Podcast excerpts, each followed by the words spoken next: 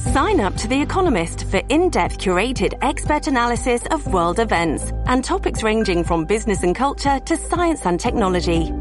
You'll get the weekly digital edition, online only articles, curated newsletters on politics, the markets, science, culture, and China, and full access to The Economist Podcast Plus. The Economist is independent journalism for independent thinking. Go to economist.com and get your first month free. Entertaining and informative.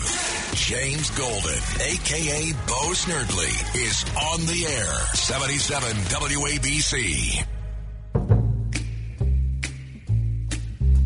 Oh my goodness. Fever. James Golden on WABC Talk Radio 77 in New York. Never know how much I love you. Never know how much I care. When you put your arms around me, I get a fever that's so hard to bear. You give me fever. When you kiss me, fever. When you hold me tight, fever. In the morning, a fever all through the night. The first person I heard sing that was Little Willie John. But whoever you whoever does this, if they're doing a great, what a song! Thank you, Rich. All right, let's get to uh, our guest. We have with us who the co-host, along with me, of On the Border. Bo Snerdley's On the Border. Todd Bensman. Todd, thank you for joining us. You are all over the news this weekend and this week, my friend, already. You have an article. Well, there's an there's an article in Breitbart uh, that you play a significant role in. There are pictures that you posted of what's going on with traffic in Texas. Can you explain to us? We're going to get into Title 42 in a moment in depth, but tell us what's going on right now in Tejas. There is a very interesting story playing out in Texas, a new one having to do with the border. Uh, that comes out of Governor Greg Abbott's press conference on April 6th. So he gets together, uh, you know, puts a, a, a, plan out there with his uh, DPS director, Texas Department of Public Safety director, and his director of emergency management. And he announces these new plans, one of which caught the lion's share of uh, media attention, which is that we are going to bus all the, you know, gather up all these migrants at the border and bus them right to Washington, D.C. Uh, and then the, the but the story or the plan that didn't get any attention and really hasn't till much till even today is that the Texas Department of Public Safety was going to start doing I'll put in quotation marks here enhanced safety inspections on commercial vehicles coming off of the bridges from Mexico. There are 27, 28 ports, uh, including the busiest land ports in America. Uh, major, major trade coming, billions of, of dollars worth of trade coming off of those bridges. So the next day, the Texas Department of Public State Safety starts these safety inspections at three of the busiest of the bridges and backs them all up for miles and miles into Mexico uh, so that trucks are not able to get to their destinations on time. They're they're dragged out. They're stuck back there in these long snaking lines. And the official word about why DPS is doing this is because uh, we have a right to, you know, inspect trucks, make sure that they're safe. And, you know, by the way, we'll be looking for any sort of drugs and contraband and people aboard these trucks as well. But my feeling is that that's not what it is at all. they are backing up, they are blocking international trade with Mexico, uh, which is the same kind of thing that Donald Trump uh, would have done or threatened to do to kind of uh, do damage to Mexico's economy if they don't police up all the migrants on their side.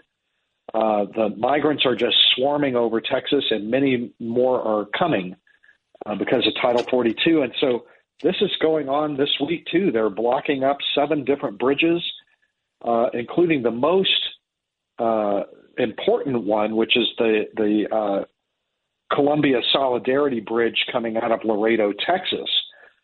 Uh, that that the trucks on that bridge are backed up for for tens of miles. I mean, trade is not happening. And it's because of the Texas Department of Public Safety and Governor Greg Abbott. Now, this cannot continue much longer before Washington has to at least acknowledge that it's happening. Have have any have has Washington, to your knowledge, has anyone in this administration addressed what is going on this very moment in Texas? Well, I was on the phone uh, today with somebody who would know. I can't say who, but uh, the answer to that is no. They've heard nothing from either the Mexicans or the Biden administration. So those trucks are just going to have to be backed up for miles and miles, and you know there's going to be a trade problem. And that is also going to affect the supply, the continued supply line shortages that we're facing in the United States. If you can't have goods on, on get through the border, they're not going to be goods on the shelves of many American stores. And that's a political danger that Greg Abbott is kind of walking a tightrope over. Uh, you know, he's already getting complaints from, you know, major, uh, you know, Texas uh, businesses and agribusiness uh, complaining that hey, you're you're literally wrecking our whole operation with this. So it's not going to come without pain. Uh, but I would argue that that the pain is not unlike that we have all been asked to take at the gas pump for Russia sanctions. A lot of people seem to be kind of okay with that as long as we're pe- pe- penalizing uh, Putin. And so I'm th- I'm wondering if maybe he's you know, the governor is thinking along the lines of that, you know, for a good cause. We're willing to take a little bit of pain. Now, let's talk about Title 42. You have been warning for weeks. We've been talking about this on our podcast, Todd, on the border for weeks. What is getting ready to come? And it is, and now the signs are that everything that you predicted early on, many, many weeks ago, is starting to materialize at America's borders. Talk to us about Title 42 and when and if the Biden administration follows through on their promise to get rid of it, what is going to happen in America? Well, there's two things. One is that the administration announced that on May 23rd they're going to take down Title 42. This is hugely important because Title 42 was the Trump era pandemic control policy that uh, required instant expulsions of a whole lot of migrants. And more importantly, it denied them access to the fraudulent, the fraud ridden asylum system that everybody was using to just get a freebie, a free pass into the country, millions of people. So uh, when they announced that, it, you know, I mean, intelligence community, the U.S. intelligence community looked at that and said, you know, we could have anywhere from 12,000 to 18,000 migrants a day come in for this thing to take advantage of the asylum system that's been off the road. That's what this is all about. This is all about whether the asylum system is available or not available. And under 42, it'll be available again. And what we're seeing is a pooling up and reservoirs of migrants already. It's early still, uh, but this pooling is going to continue to gather steam and depth on the other side. And uh, I'm already hearing from sources over there who have interviewed these migrants, uh, people who are, um, you know, talking to Mexican uh, media that you know that they're coming for Title 42. So it's already happening. Whether it's 18,000, I don't know, but it's definitely going to be far more than anything we've seen to date. And all of them are going to get through. The reason I know this is because the Department of Homeland Security put out a fact sheet, two page fact sheet on what to expect when Title 42 goes down. And the fact sheet mentions 10 different times about processing in migrants.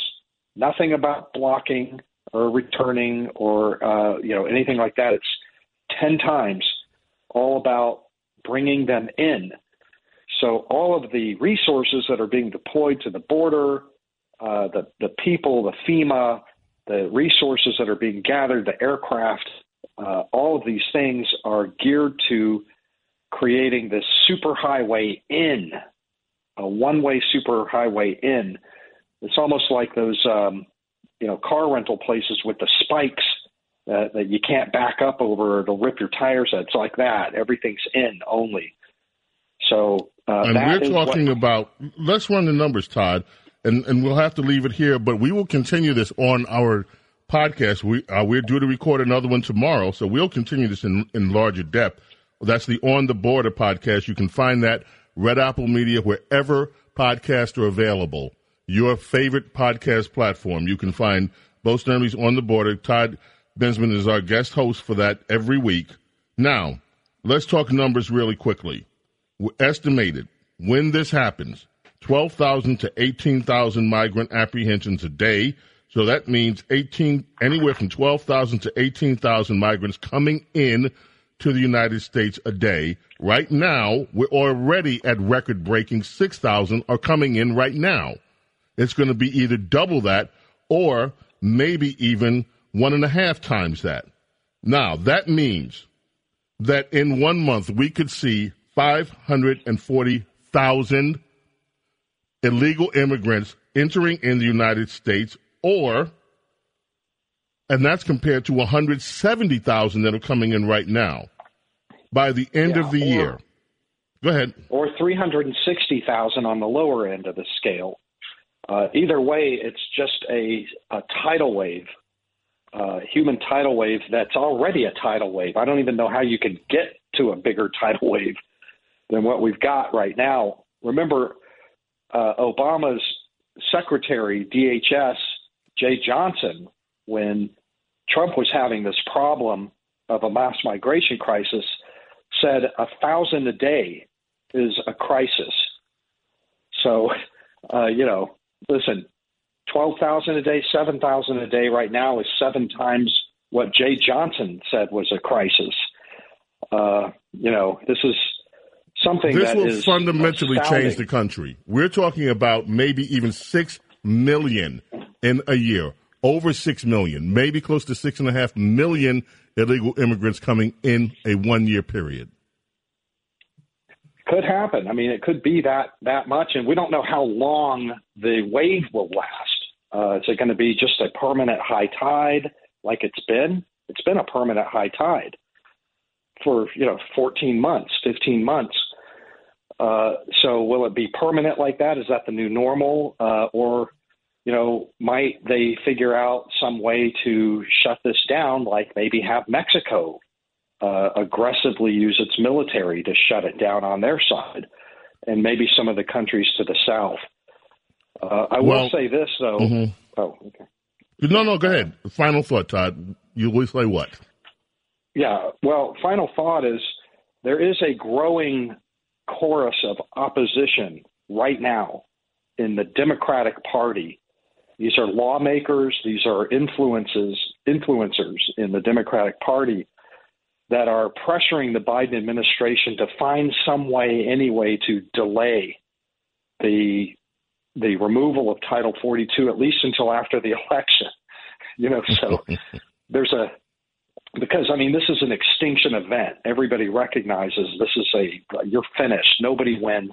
No, no Democrat wins with this kind of a thing happening at the border, uh, all of the media will have to leave Ukraine and come down to, to, our to the southern borders.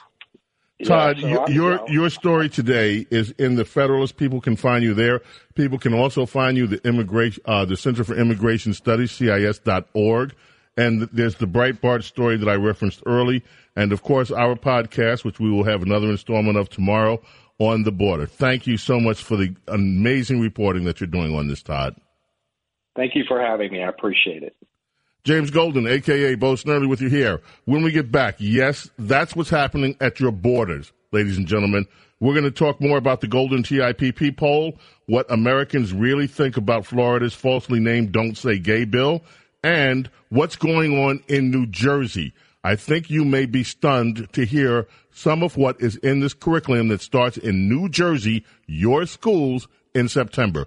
James Golden, aka Snerdley. We're coming right back. This is Greg Kelly for Priority Gold. What does it mean to be America's precious metals dealer? It means that you're in touch with the hearts and minds of those who love this country, value our freedom, and want to protect the future. Priority Gold is that precious metals dealer. They've helped thousands of Americans back their retirement with solid gold and silver. Call Priority Gold at 888-506-6439. Receive free shipping, free storage, a free investment investment guide and one of the best purchase experiences in the industry. Call now or go to prioritygold.com.